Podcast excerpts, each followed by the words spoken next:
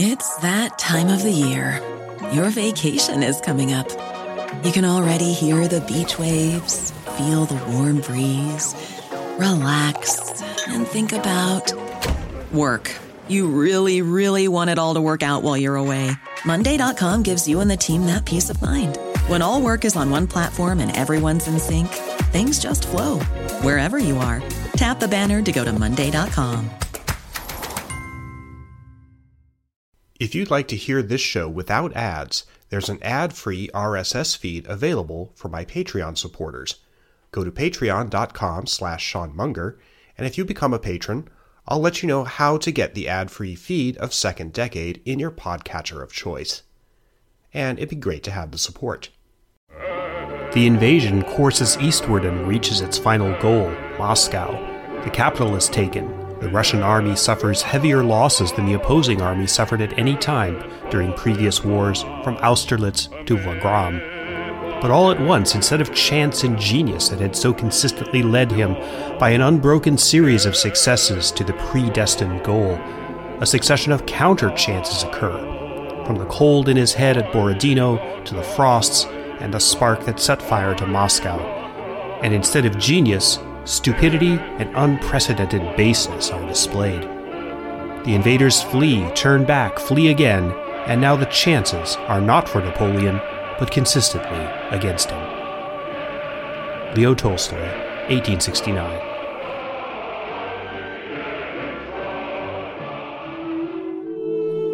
Two hundred and ten years ago, in the second decade of the 19th century, the world was a strange, fascinating, and precarious place.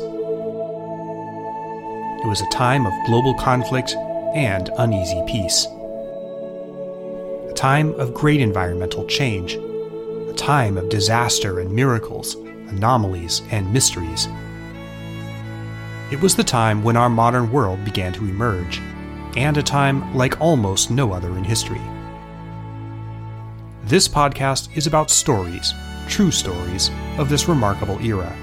This is the Second Decade Podcast.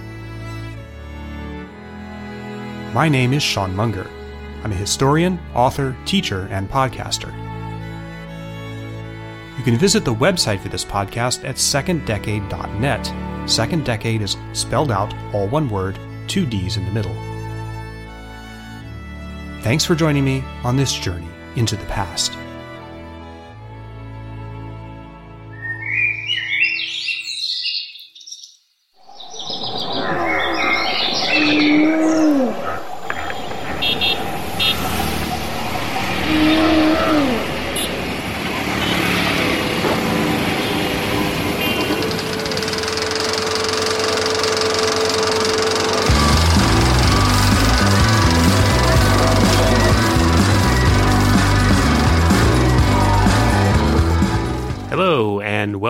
To Green Screen and Second Decade, the podcast that once wanted to be Napoleon but now realizes he's a madman. I'm Sean Munger. I'm Cody Clymer. This is a crossover episode with Second Decade. Uh, it's going to come out on the feeds of both shows.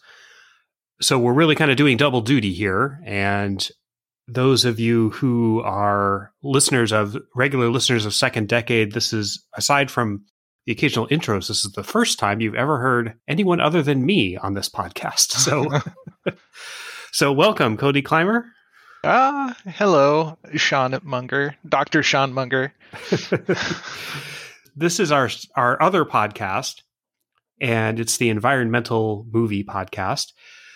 So I thought we would do a crossover episode and we'll, we'll explain a little bit about what we're going to do with that. But just to get started for green screen, we're podcast green screen at gmail.com. Our Twitter is greenscreen underscore pod.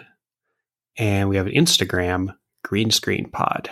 So I, I founded second decade a long time ago and it wasn't when I didn't know what Instagram was and wasn't cool enough to have a separate Twitter for it or even a separate email. So, so that's why that's why it's so basic on the uh, on the second decade side.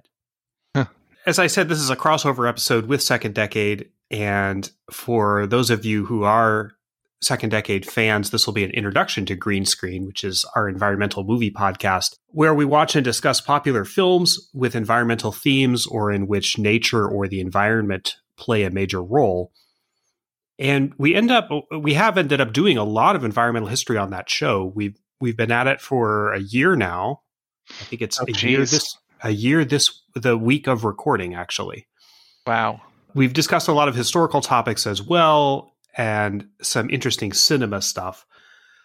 So uh, that's a lot of fun. And uh, Cody, my co host, also my husband. So uh, that's interesting. And for the green screen fans who may not know about my other podcast, Second Decade is a historical podcast that I've been running since late 2016 there's a lot of environmental history on uh, on this show too. So if if you're into that aspect of green screen, then uh, give Second Decade a try. You might you might like it. And I know there are some people who listen to both shows, and I think that's terrific. Yeah. So for this crossover episode, we imagined tried to imagine kind of a Venn diagram where the the scope of the two podcasts meet. We're going to do a movie that takes place in the 18 teens and arguably has environmental themes. And so that leads us naturally to War and Peace. Yeah. Yeah, so just to there, there's several film versions of War and Peace, and we are specifically concerned in this episode with the BBC One miniseries from 2016, the most recent version. Real early in the run of Second Decade, back in the first season, I did a kind of a filler episode that was about the second decade on film. I think, in fact, I think that was the title of that episode. And I know that I mentioned very briefly this miniseries. So this is not the first time that the second decade listeners have heard of this, but I didn't really get that deep into it on that show, which was just a capsule summary of the somewhat rare times that the 18 teens has ever appeared in a mainstream film. It's not an era that you see depicted very often. Oh yeah. This Master and Commander comes to mind. So that's about is that a little bit before, a little after? Yeah, it's a little before. That takes place in 1805. So Yeah, yeah. really most of the film depictions of the 18 teens tend to be either stuff like this or they're you know jane austen regency england often romances or Yeah. kind of social you know social commentary on green screen we did great expectations the adaptation the 1946 david lean adaptation of the dickens novel and the opening parts of great expectations evidently take place in 1812 so that is a rare example of this era on film as well. Okay, so the way we start here, we'll go through the technical details, we'll give a brief synopsis, and then we'll talk about some history issues and then some cinema, purely cinema issues. So let's launch into the technical for War and Peace. As I said, this is the BBC One miniseries, and I'm, I'm going to mispronounce this, but it was produced by BBC Kimru. Kim Kimru, is that right? Oh man. Kimru, yeah, That is Kimru a Wales. uh, the word we're looking at is spelled C M C Y M R U. I'm sure it has some bizarre pronunciation that I've never heard of. Cymru. Cymru? Cymru. Who knew? So Cymru, Wales. So it's the sixth major adaptation of the Leo Tolstoy novel published in 1869. There was a silent film version made in Russia in 1915, a 1956 movie starring Henry Fonda and Audrey Hepburn, which was produced by Dino, Dino De Laurentiis, who came up in our Dune episode on green screen. Yeah. He's uh he's a figure of, of fame and infamy, I guess maybe. Yeah, yeah, really interesting career. And our Dune episode goes into his his very fascinating background.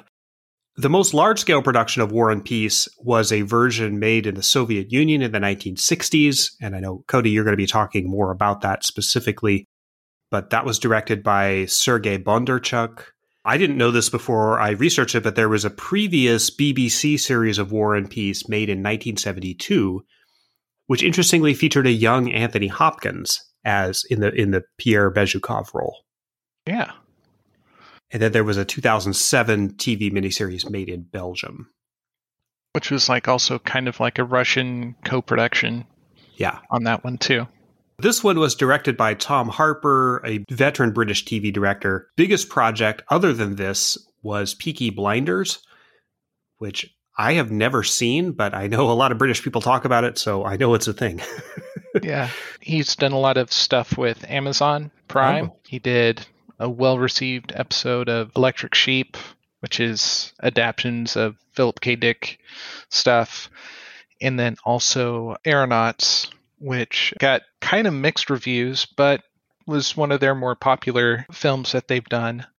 So this series was written by Welsh writer Andrew Davies, and you've remarked several times that this miniseries was very Jane Austen like, and that that is not an accident. Yeah. Uh, Dave, Davies wrote the famous 1995 Pride and Prejudice BBC adaptation that also got mentioned on my episode about second decade on film. That's the one with wet Colin Firth. yeah.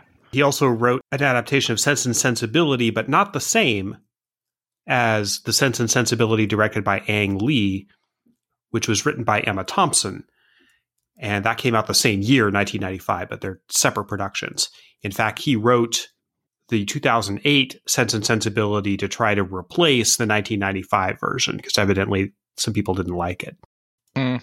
I've, I've uh, profiled Jane Austen on Second Decade, so she is well known to listeners. So, usually, when we talk about the technical aspects of movies, we talk a little bit about their making and the circumstances, and we don't know that much about the making of this. TV productions are not as well documented as as big movies are, so it's harder to find details on it. But we do know it was filmed in Latvia and Lithuania and a bit in Russia, and it apparently took about two and a half years to make. There were five one hour episodes and then the finale, which was 82 minutes long. And that's the one that we saw, but we saw it split into two parts, but it was originally aired as one, as one part. The series began airing on January 3rd, 2016 in the UK. It was simulcast in various other European countries.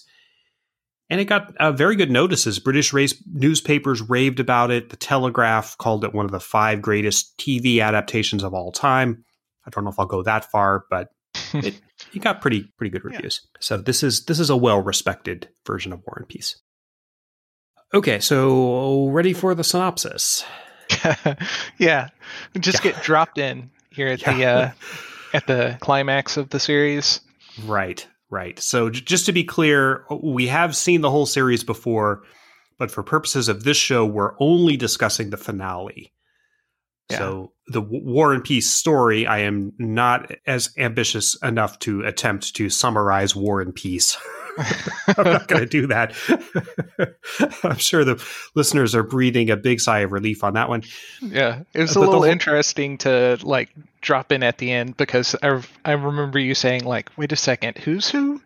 Yeah. And then we are like about five minutes and we're like, oh yeah, okay, now I remember. So the whole War and Peace story begins in 1805 outside of the second decade, but the climax of the story takes place against the backdrop of the French invasion of Russia in 1812. So that brings us into into our orbit of the 18 teens. A young Russian nobleman, Pierre Bezukhov, played by Paul Dano, he's adrift. He's estranged from his wife who's cheating on him, and he's looking for answers in his life. Although he's a civilian, he somehow ends up wandering around the battlefield at Borodino, a great battle where the Russian army, commanded by General Kutuzov, played by Brian Cox, is ready to go up against the French army of Napoleon. And Napoleon is played, it's just a cameo, but played by a French actor, Mathieu Kassovitz. Pierre witnesses the horrors of war during this battle. Unbeknownst to him, his friend Andrei Bolkonsky, one of the other major characters of the story, played by James Norton. He's a Russian officer. He's mortally wounded, takes a while to die. And meanwhile, the heroine, Natasha Rostova, played by Lily James, and her family, she previously had a love affair with Andrei. They are planning to flee their Moscow estate as Napoleon closes in. So just as everyone else flees Moscow, Pierre is going into Moscow. He's got a half baked scheme to kill Napoleon. He doesn't even get close to this when he's captured by the French, and then he's brought with them as a prisoner after the city burns down. So we've got the Great Fire of Moscow that occurs, and then he's kind of with the column of the army retreating. Uh, Napoleon is driven out. Pierre's wife kills herself in a failed abortion attempt. Some of the other minor characters that have been drifting through the story, the film resolves their character arcs, none of which we really need to go into. So after the war, Pierre marries Natasha. He's apparently had a thing for her the entire time. Because so of course, mi- it's a love triangle that Right. had to get resolved by killing one of the guys off. Yeah, Andre, right. So Pierre marries Natasha, and then we have a happy final scene basically showing their family yucking it up at a big outdoor picnic with lots of cute kids. And Pierre gives some very Tolstoyan ruminations on the on the meaning of life. We pan to an oak tree and then smash to credits. Yeah. Okay, are you impressed with how quick that took? What three minutes, four minutes? are you impressed with how quickly I just summarized War and Peace? Yeah. Check out our holes episode, by the way, where I think we spent forty minutes on the synopsis, Yeah. and that's a that's about a hundred minute movie. So yeah, weird how these things work. Yeah. we next move into sort of the history portion. Usually on green screen, I try to do a lot of environmental history, specifically environmentally based history. So if you're not familiar with how we do this on our recent episode on the film Strange Days, we delve very deeply into the environmental and racial geography of Los Angeles. We talked extensively about the 1992 riots, about how this is all affected by the environments of LA it's a lot harder to do this with War and Peace. So we're going to have some more general history as opposed to specifically environmental history. Interestingly, though, part of the reason why we, we kind of have to do that is because while I was researching this episode, I discovered there's kind of a shocking lack of real deep scholarship from environmental historians specifically about the Napoleonic Wars. Now, I'm talking just about the Napoleonic Wars. There's plenty of environmental history about this era, but not that much specifically relating to the conflicts. And that's a little unusual because large scale wars, World War II, to a less, much lesser extent, World War I, but also Persian Gulf conflicts and things like that, Vietnam often attract environmental historians who want to study how these conflicts affect the environment and vice versa. I could not find a lot on the Napoleonic Wars and the environment, so hmm. I found that very strange. So so get on the ball environmental historians. You need to do more on the Napoleonic Wars. So in uh, 2017, early in the run of second decade, I did a three-part series called Napoleon in Russia, which went uh, very deeply into the history of this event. I'm not going to rehash all of that, but there are some things that come up again. So if if you've heard that series, that you'll probably hear some things again, and hopefully some new things uh, also. really So good I- series of episodes there. I Yeah, thank you. I like those. Yeah. The finale of War and Peace begins at the Battle of Borodino. This occurred on September 7th, 1812. Borodino is a city, a, a village really, along the road to Moscow. This was the single bloodiest engagement of the entire Napoleonic Wars and was, in fact, the, I believe, the biggest battle of all time up until the Battle of the Marne in World War One which was in 1914, 102 years later. So this was a really big deal. Due to the lack of good roads, and there's a huge geographic obstacle in Russia called the Pinsk Marshes, which is located mostly in what's now the country of Ukraine. This is not real visible just by looking at a map, but it, it's there and it's huge and it's this gigantic patch of marshy ground. But because of this, there's really only a couple of major pathways down which a large army can march on its way to Russia from the west. So Napoleon followed the central route that went just around the edge of these marshes. The same route was taken by Hitler's army in 1941. Now, Hitler had three armies a north, a center, and a south group. And the north and center, the north and south groups took different routes, but the center group, which was the main thrust toward Moscow, that was pretty much the same route that Napoleon took in 1812. And the Germans found this area as problematic as Napoleon did. in World War II, Hitler and his army were surprised because the ground in they were used to fighting on the ground in Western Europe, which is usually solid and open, and the roads are plentiful. They're very easy to get around. This is not true in Eastern Europe and Russia. The ground here is marshy and unstable, and what few roads there are, and there are not very many of them, they turn to mud in both spring and fall. And this is the inescapable geographical reality of getting into Russia with a, with a large army. You just you have to deal with that. So the conventional wisdom, the lie that Napoleon managed to tell himself and a large portion of the world believed it. The lie is that his invasion was defeated by winter weather. And this is just not true. Napoleon's army was in serious trouble long before they even crossed the Niemen River, which in the 19th century marked the traditional boundary between Poland and Russia. So even before he started, his army was in very bad trouble. The army was way too big and it consumed too many resources and they just couldn't keep it supplied. So it was doomed from the from the outset. Uh, when he left Poland in June 1812, he had about 286,000 men that were worth anything. Total numbers, and I don't, I admit I don't know how how these numbers break down, but there are some estimates that his army was as large as 600,000, but that does not that's not an accurate number of combat ready troops that he had. So this I mean this is a gigantic army by 19th century standards. Lincoln had a famous metaphor moving troops is like shoveling fleas across a barn. Huh. So, like, really only about half of them get to where you're sending them. Yeah.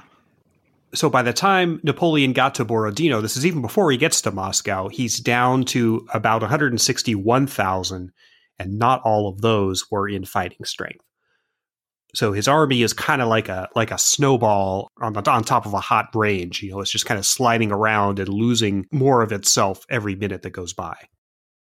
In the Napoleon and Russia series of Second Decade, I included an anecdote of French soldiers being so low on water that they were drinking their horses' piss.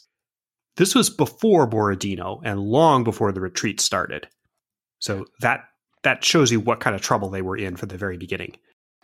And I use the term French soldiers loosely because Napoleon's army was cobbled together with men from most of the countries that he had conquered or were allied with France. So a lot were Germans, there were Poles, Czechs, Spaniards, Austrians, etc. Many of them couldn't even speak French, which made obeying their French commanders somewhat difficult. Interestingly, and I talk about this, I did another series on Napoleon's return after he escaped from Elba. His wars didn't even really begin to bite deeply into the French people themselves until the very end, until 1814, 1815. He kind of run through all of those proxy troops that he culled from other countries and finally had to start drafting large numbers of ordinary Frenchmen as opposed to military class or volunteers and this is one of the reasons why he became unpopular toward the end of his reign. So, the battle scene in War and Peace, there's a brief depiction of Napoleon standing on a hill giving orders to his uh, adjutants. This is not entirely accurate. The day of the battle, Napoleon was sick. Not only did he have a cold, he had a, a really bad cold that day, but he also suffered from a chronic condition called dysuria, which is basically where your pee is filled with sediment. Ugh. That's very painful. So he was not standing, he was sitting down, and he didn't move for much of the battle.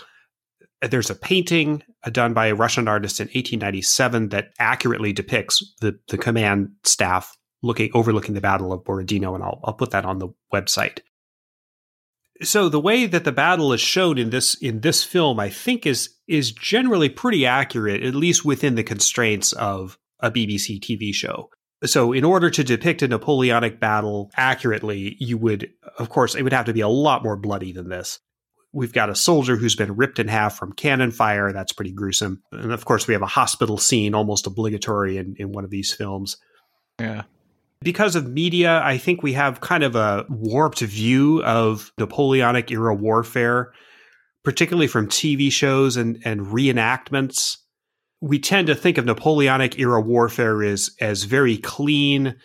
There's, you know, guys in these tall hats with feathers on them and these very elegant uniforms marching across a grassy field and you know, it's all nice and you could go out there with your kids on a Sunday afternoon and, and watch. And it was not like that. In reality, it was it was a lot more like the beginning of Saving Private Ryan, except yeah. the weapons were a lot less accurate. So maybe this, like the uh, beginning of Lincoln. Yes, yes, that's a that's a, a, a much more realistic depiction of 19th century warfare. So I find it interesting that the the movie kind of fudges, at least to some degree, who actually won the Battle of Borodino, and the book kind of does this as well. In reality, it was pretty much a draw. Kutuzov's army was broken during the battle, and he had to retreat, but he had inflicted such heavy losses on Napoleon that the French were greatly weakened as well. So they, they kind of both lost, really. But both Kutuzov and Napoleon both thought they had won and loudly kept repeating to their staff members that they had won. Kutuzov wrote a, a letter to the Tsar proclaiming that he won. Kutuzov, in fact, even blew up at one of his officers who dared to suggest that the battle meant they had lost Moscow, which in fact it did you know, thinking about the source material, like you mentioned, like the Russian view of the battle, a literary take on it rather than historical take. So you can kind of like see where this movie and the book are kind of coming from. Right. To some degree, especially in the later 19th century, the French invasion of Russia was very much co opted into kind of a nationalist narrative. Uh, the 1812 overture, very much that in that vein. It's a triumphalist narrative kind of like how the the Soviets eventually treated World War II, which they call the Great Patriotic War. They're they're not going to pull any punches about talking about who won who won battles here. They're going to spin it as as victories for them. So we have a lot of in the middle of the uh, of this finale. We have a lot of scenes in Moscow, and they're they're pretty accurate, I think after Kutuzov made the decision not to fight for Moscow, and they show us that, the place basically became a madhouse. Uh, rich people fled with everything they could load onto their onto their carts. Poor people broke into houses, stole everything that wasn't that was uh, left behind. And part of the tragedy of the retreat from Moscow is that it killed huge numbers of civilians. There were lots and lots of people, not soldiers, following the French army for whatever reason and most of them were trying to carry away as much loot as possible and many of those people died as well so it's not just soldiers that died so the russians who above all wanted to avoid facing napoleon in large open set piece battles borodino being being an exception uh, but they definitely waged environmental warfare and this is why it's so surprising to me that there isn't more environmental scholarship on this so the key factor here is because of the marshes and the roads, there was really only one way into Russia, which meant there was also only one way out. And Napoleon's huge army consumed so many local resources wherever it moved. Uh, troops were they you know they weren't supplied from a central depot or whatever. That's a modern thing. Yeah. So uh, troops would commandeer livestock, grain, potatoes, anything, any, everything they could they could eat or carry away. And so the army tended to kind of suck the landscape dry of anything that was useful, and they would leave a wasteland in, in their wake. So farms would be destroyed and stripped bare. There'd be no livestock, no grain, nothing. This was like how it had been done for centuries anyway.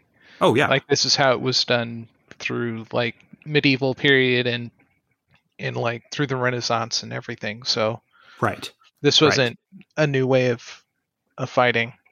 No, it certainly wasn't. Uh, uh what was new was the scale on which Napoleon attempted this, mm-hmm. Because he raised the largest armies that had ever been fielded before. And the, the way this had worked in ancient and medieval times, I mean, you don't really have a standing army. That's a that's a very modern thing where you're going to go on campaign, you raise an army for a season or whatever. You know, it's it's the springtime, and it's like, oh, we're going to go invade this country or that country. So you get your army together and you give them weapons, and they kind of rampage through the landscape. You fight your battles, whatever the results of the battles are, then you go home, basically. and then there's no operations again until the next spring. So that's the old, like, kind of ancient and medieval cycle of warfare. Yeah, and now it's like half of a of a war is like you have your troops kind of marching forward, taking territory, and then like the other half of your army is just running supplies up to that front line so that they can keep on going forward rather than ransacking houses for food.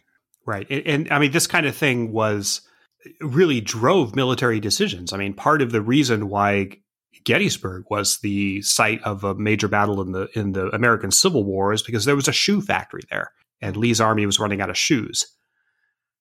So the point is, and the reason why we're talking about this kind of resource drain, when Napoleon would go on campaign, or at least earlier in his career, he would always try to send his army back from the major campaign areas by a different route than they had come. And that makes sense because he wanted to be sure that there were fresh farms and resource areas to sustain the army on its march back. And this was not possible in Russia because there was only one road in. So the only way that he could possibly sustain his army on the way by, back from Moscow was if they were able to load up supplies while they were in Moscow. That was the whole game. And this makes Kutuzov's strategy very simple. His whole strategy was to make sure that Napoleon could not gain anything from taking Moscow. I find it very curious that the movie version of War and Peace avoids the big question that Tolstoy in the book is very eager to, to make, to stake his claim on. Tolstoy insisted that Moscow was not deliberately burnt. September of 1812, Napoleon went to Moscow. He occupied the city. No one came out to surrender to him, which is what he expected. And so he's kind of waiting around for somebody to surrender. No one comes, and then the city burns down shortly after French troops get there so Tolstoy insisted that the fire was started accidentally by the campfires of French soldiers and that it was basically inevitable. And the movie is very careful not to show us how the fire starts. Yeah. It's kind of interesting. They just kind of, whenever Natasha's family is at their, I guess they're kind of their country estate outside of the city, they're looking out and there's just like you know the fire on the horizon kind of like doing like a false sunrise and that's how they introduce the fire. Yeah and, and there are lots of eyewitness accounts of that that they would people would look off toward the horizon they'd be like wow what's that what's that big glow on the horizon? You know oh that's moscow burning. In reality there is considerable evidence that the city was deliberately burned after the fact several uh, what they call fuses, which were basically piles of flammable material that were set up in various strategic areas. A lot of these were found, and these were support, supposedly ordered, placed there by the royal governor of Moscow, Count Fyodor Rostopchin. Rostopchin also sabotaged the city's firefighting equipment. Rostopchin is mentioned in the film in dialogue. I think I think the Greta Scacchi character has a line about him, but I think that's all the mention he gets. So after the war, Rostopchin, who survived, he tried to salvage his reputation by publishing a pamphlet in 1823 where he claims that he did not set fire to Moscow deliberately. However, he later repudiated his claim and apparently admitted that yes, in fact, he did uh, mastermind the whole thing. Uh, historically, the jury is out on whether he plotted this with Kutuzov. There's no smoking gun in the historical sources that proves that it was uh, Kutuzov's idea. But if you step back and look at the whole thing in context, it doesn't make any sense that he wouldn't at least have been in on it if it wasn't his idea in the first place. Yeah so we're I mean we're engaging in some speculation here, which is which is a little dangerous in history, but I think it's supportable. Because if you think about it, if Napoleon leaves Moscow empty-handed, especially if he's low on food, then you can guarantee the eventual destruction of his army because you know that they will not be able to supply themselves on the retreat back. So you can you could destroy the entire French army without really attacking them. And Rostopchin was put in charge of the quote unquote defense of Moscow. wasn't much of a defense. But if you're Kutuzov, why would you not tell your man on the scene to burn down the whole city to make sure, absolutely sure, that Napoleon can't get anything useful from it? That, that's going to be your first order. So this is fundamentally an environmental strategy, not a military strategy. It's environmental. It's about where food comes from. It's about what kind of terrain the army will be marching through. And it's about, of course, it's about the weather, which you know, especially if you can, if you can delay Napoleon's departure, which is, is what happened, then the weather is just going to be the coup de grace so the idea that the that Napoleon was defeated by the weather, by the harsh climate of Russia, it's true, but it's a very small part of the truth. And to blame it all on that is really a distortion. Yeah. So I think the key to understanding the whole story of Napoleon's invasion of Russia is the environment.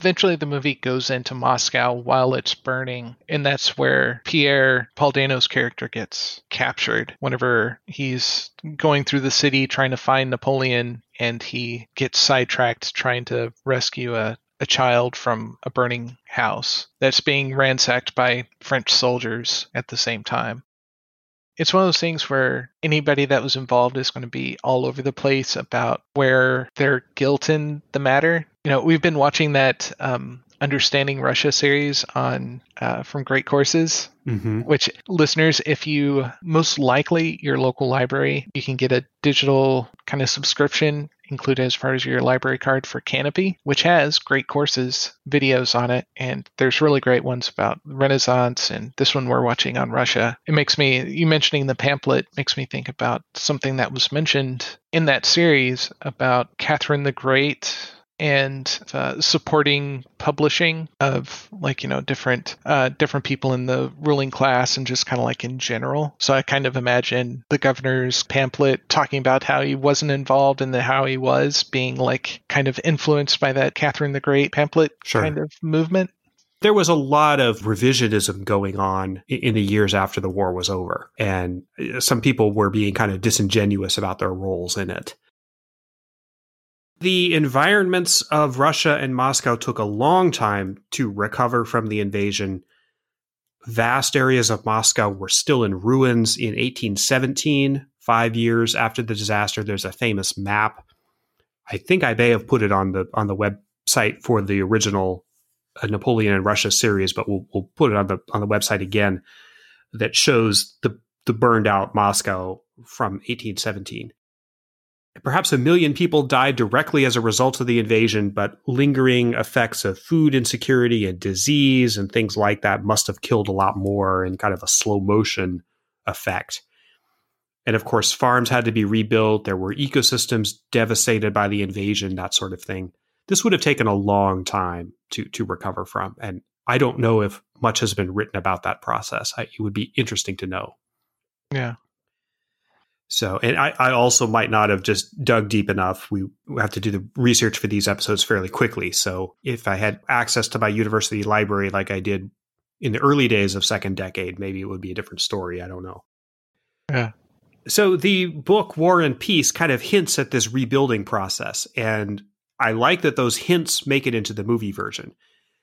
Mm-hmm. The final scene, the oak tree where Pierre's family has their picnic, is kind of a symbol of longevity and renewal in the story. I have a very ancient paperback copy from 1968, very old copy of War and Peace. Before the cover got ripped off, it featured an oak tree on the cover illustration, so that that's a key image in the story. And Pierre's summary voiceover talks about how people's terrible experiences make them who they are. This is sort of a build back better type of message is currently in vogue, especially when talking about how we recover from climate change and other environmental disasters. So that's I find that an interesting vein that the movie taps into, and that's directly from the book. Yeah. Uh, Tolstoy himself was something of an environmentalist. He is remembered in history as a Christian anarchist entrenched deeply in the moral philosophy of Christ, which he loved to talk about, but he also harshly criticized government, aristocracy, and society in, in Russia. In 1886, he wrote a nonfiction book called What is to Be Done, criticizing the conditions of late imperial Russia. That book got him in hot water with the Tsar's secret police, who uh, were watching everybody at this point in time. Yeah.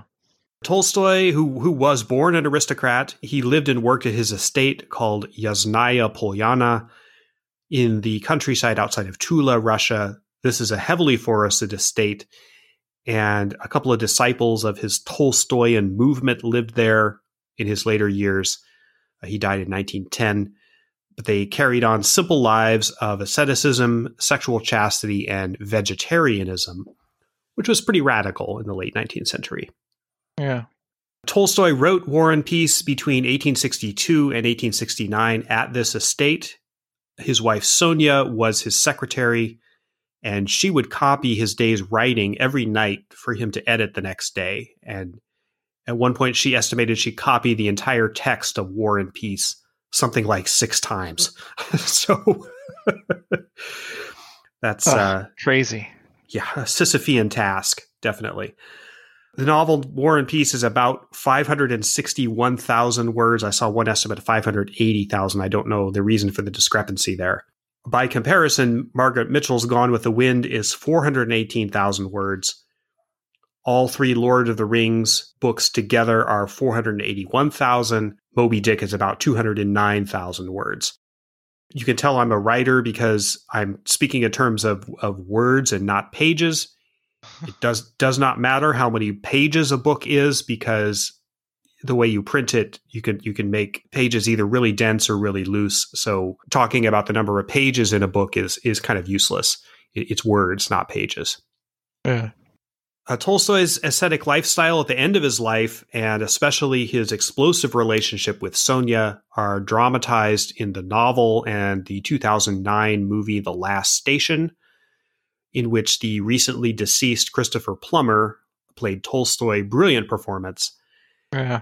And Helen Mirren played Sonia. That's a great movie. Oh, yeah. I love it. Yeah. Really great movie. The environmental aspects of life at Yasnaya Polyana are, so far as I can tell, portrayed more or less accurately, although the movie version was filmed in Germany, not Russia. But uh, highly recommended if you're interested in Tolstoy. Yeah.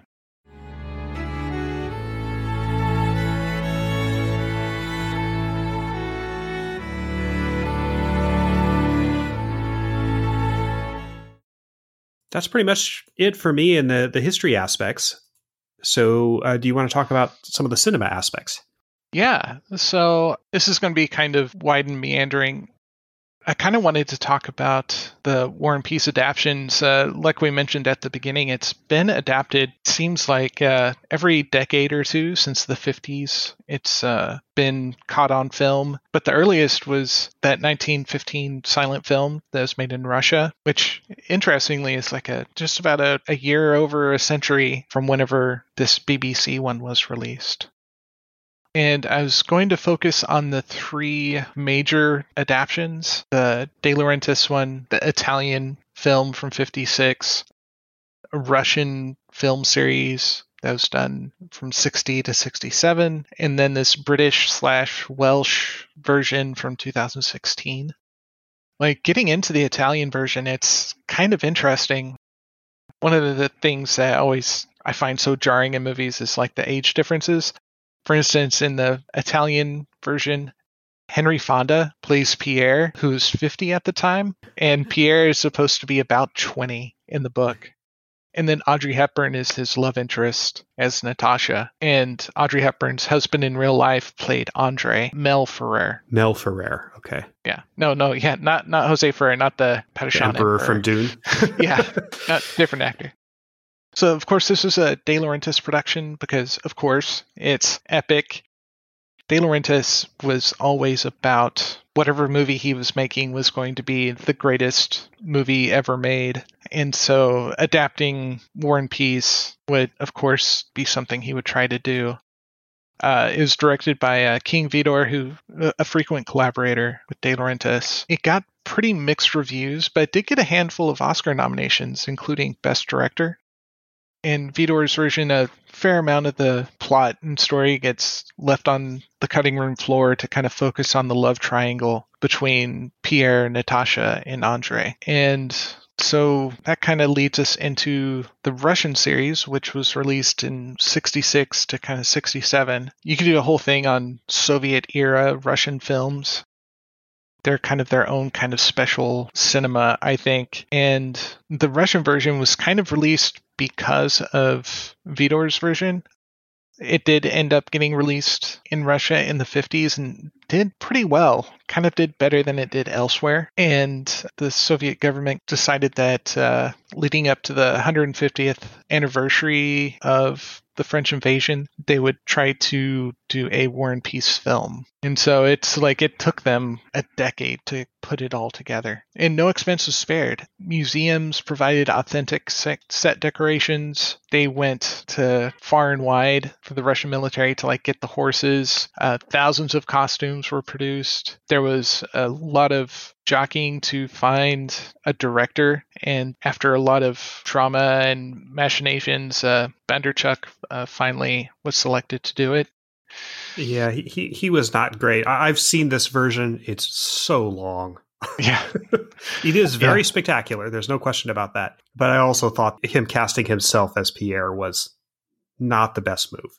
Yeah, reading about its production and kind of analysis of it uh, is kind of interesting. When this came out, 66 to 67, well, production had begun in 61. This was a time of transition for the Soviet Union, where relations between the US and the USSR were in flux. Under Khrushchev, there had been uh, more artistic freedom, and you can see that in films like uh, Andrei Rublev, which came out the same year that this came out. Could you like give like maybe kind of like a summation of of Andrei Rublev in kind of the con- context of War and Peace? Yeah, maybe.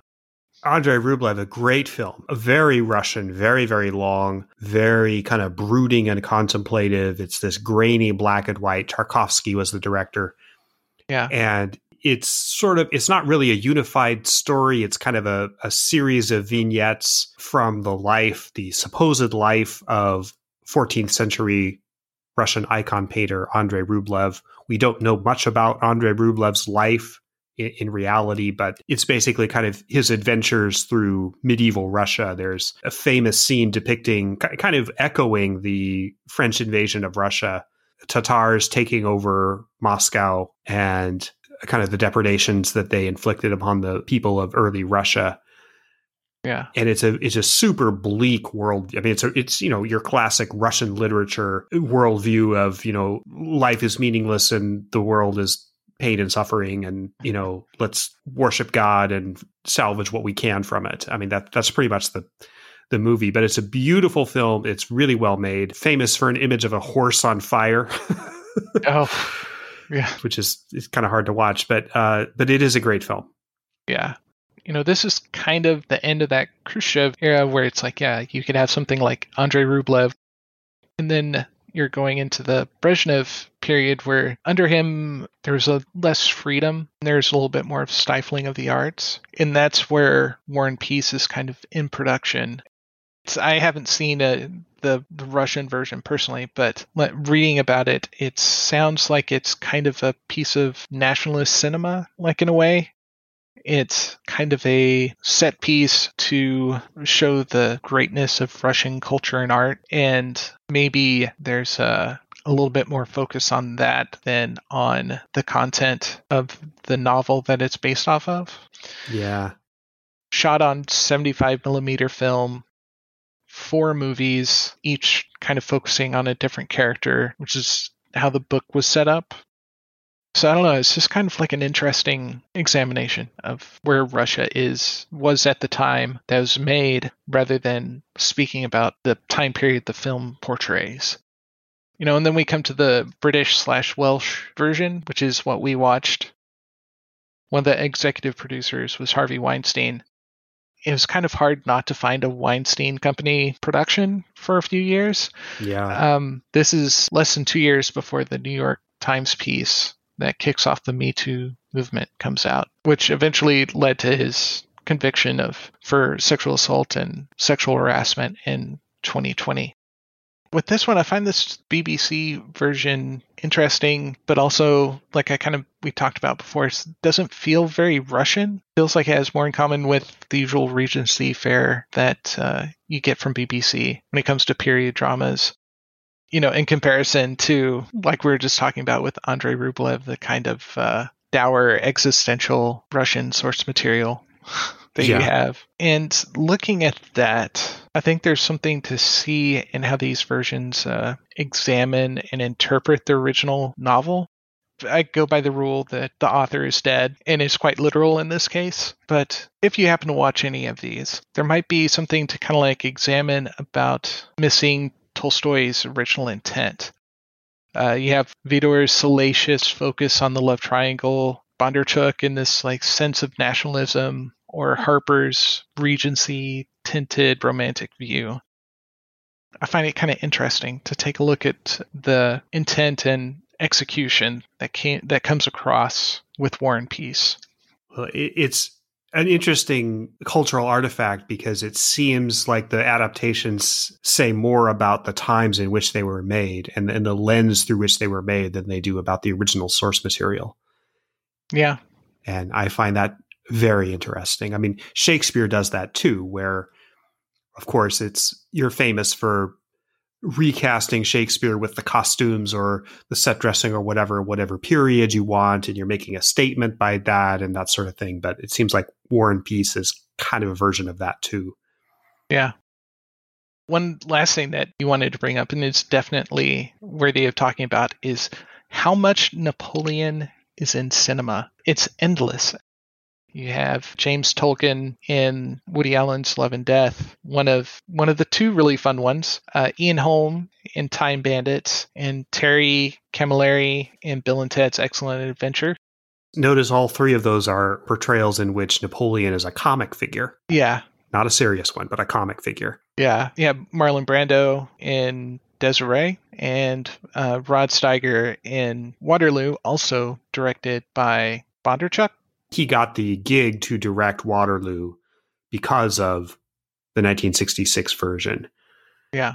And that, of course, featured Rod Steiger as Napoleon. Christopher Plummer, again, he was in that as uh, as Wellington. Beautifully made film, thrilling battle sequences. The movie is a total dog in all other respects. It's just, it's kind of unwatchable. Yeah. Okay, so we have a tradition on green screen that uh, one of our last segments is called That Guy. And this is named after the phenomenon where you see a familiar face in a movie and you sit, point at the screen and say, Who is that guy? And it, it's not gender specific. So there are that girls as well as that guys. So Paul Dano as Pierre Bezukhov, much better choice than Bondarchuk, who was way too old yeah. What's or, the 50 something Henry Fonda? That's ludicrous. ludicrous. Yeah. Paul Dano, uh, I had a bit of a crush on Paul Dano for a number of years, but he's kind of kind of grown out of that phase now. Although born in New York City, his family actually lived in New Canaan, Connecticut. Huh. The, yeah, the setting of our Thanksgiving special for green screen was on the ice storm, which takes place in New Canaan. So early roles included he played a surly McDonald's employee in Fast Food Nation, came to prominence as the mute athlete in Little Miss Sunshine, and then he had a double role in There Will Be Blood, which is also on the green screen list. So we will see Paul Dano again. Yeah. Lily James, she's really up and coming. I love her. She's she's she's a treat in every movie. Yeah, she's great and we're seeing her more and more often now, and that's really great. Uh, her breakthrough role was the live action Disney Cinderella in 2015, which I have not seen, though it doesn't surprise me that they tried to make that. Uh, she previously appeared on Downton Abbey and a film called The Guernsey Literary and Potato Peel Pie Society, which was a good movie, as I recall. Yeah, she was also in Baby Driver. Ah, uh, yes. Which uh, she was she was great in that. And uh, yeah, we'll be seeing her soon in The Dig. Yeah, so the on green screen, The Dig is coming up in a couple of films, and yeah, great movie. Greta Scacchi plays Countess Rostova. She was sort of a favorite ingenue in the 80s and 90s. She appeared in movies like White Mischief and Presumed Innocent opposite Harrison Ford. And she also played Maria Cosway, uh, Thomas Jefferson's girlfriend in Jefferson in Paris, which is the historical film that I could not convince the History by Hollywood podcast to do to do with me. Martin and Andrew were scared off by its 31% Rotten Tomatoes rating. Uh, uh it's man, get into that movie. My ugh. Yeah, it's it's. I, I don't really know what to do with that film. I, I rewatched it again recently, and I realize why people don't like it. so I still like it, but I realize why others don't. Yeah.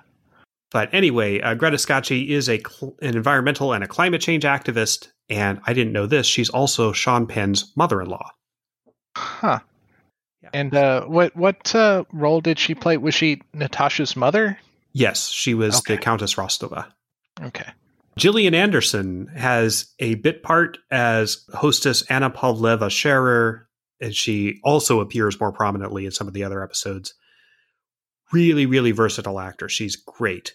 Yeah. Most famous for The X Files, but she's done all kinds of other fascinating roles. She recently played Margaret Thatcher on The Crown. Great role for her.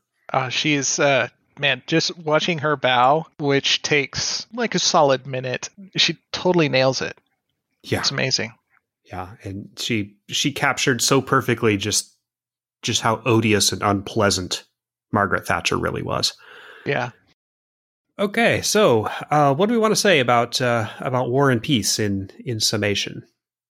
Relatively enjoyable. I really I, I love it for Lily James. I think she's really great as Natasha. And while I think her like chemistry with Paul Dano is kind of all over the place, her chemistry with the guy who plays Andre, I think, is like properly smoldering. Like I said earlier, it's like I feel like there's something of the story that's kind of left on left untouched that's interesting and I think though it's a complex story to try to capture in film, I think there should be more of an attempt to kind of address it. Yeah, it's it's pretty good. I, I think as we've discussed, it's really hard to do War and Peace in a film version yeah. You either have to do everything and then it becomes so big that it loses all impact. And that was kind of the problem with the Soviet version, the Bondarchuk version. Or else you you have to have such a light touch that it just turns into a melodrama, and that's the 1956 version. Yeah. So I think I think this series gets closer to that to the right balance, but I also agree that there's something fundamental about the book that it leaves out that it maybe should have tried harder to catch, but I also recognize how how difficult a job that would have been. Yeah. The battle scenes in this are great, especially oh, yeah. especially in a in a TV context. I think uh, Paul Dano is perfect as Pierre. And it, it really doesn't have the richness of the novel, but it's hard to expect a movie to, to pick that up, really. Mm-hmm and, and that's because it's really hard to do Russian literature on film and and capture its its very deep richness. Yeah, there's a Russian movie that will eventually do called Leviathan Ugh, that Leviathan. I think will probably probably do the best job, but it's also whew, man, I'm gonna I'm gonna have to be ready for that. Yeah, it, it's it's we watched it one time a few years ago whenever I first heard about it, and it's it's brutal, but it's kind of an amazing movie.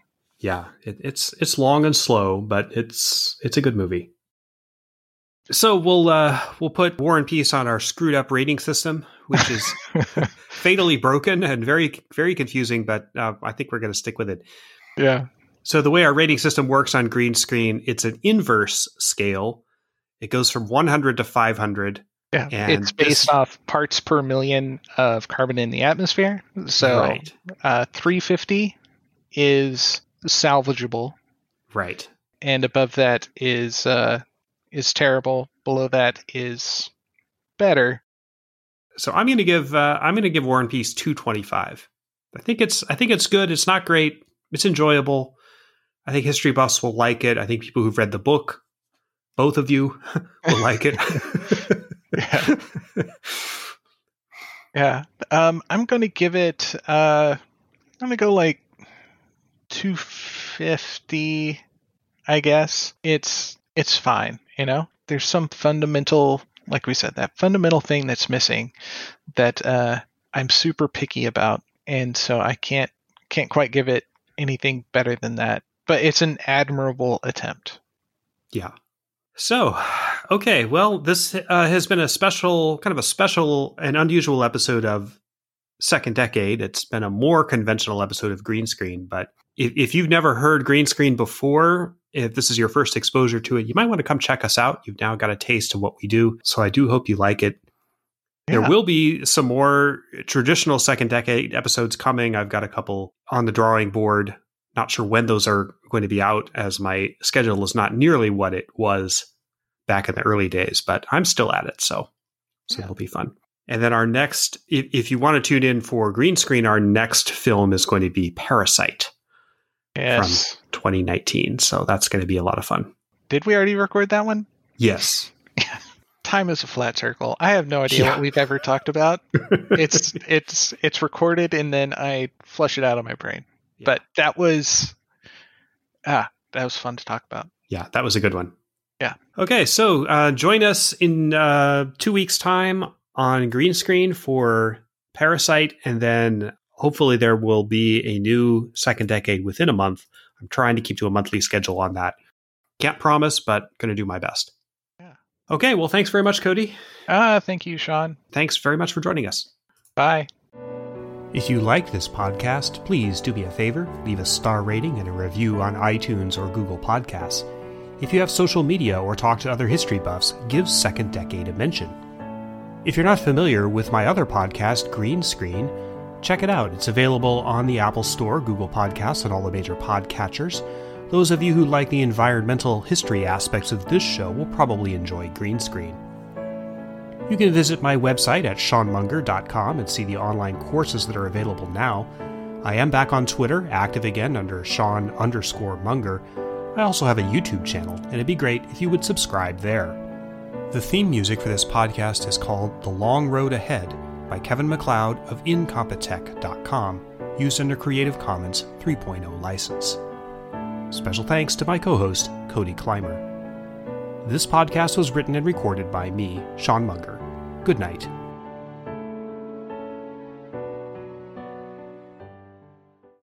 When you need mealtime inspiration, it's worth shopping Kroger, where you'll find over 30,000 mouthwatering choices that excite your inner foodie. And no matter what tasty choice you make, you'll enjoy our everyday low prices, plus extra ways to save, like digital coupons worth over $600 each week. You can also save up to $1 off per gallon at the pump with fuel points. More savings and more inspiring flavors make shopping Kroger worth it every time. Kroger, fresh for everyone. Fuel restrictions apply.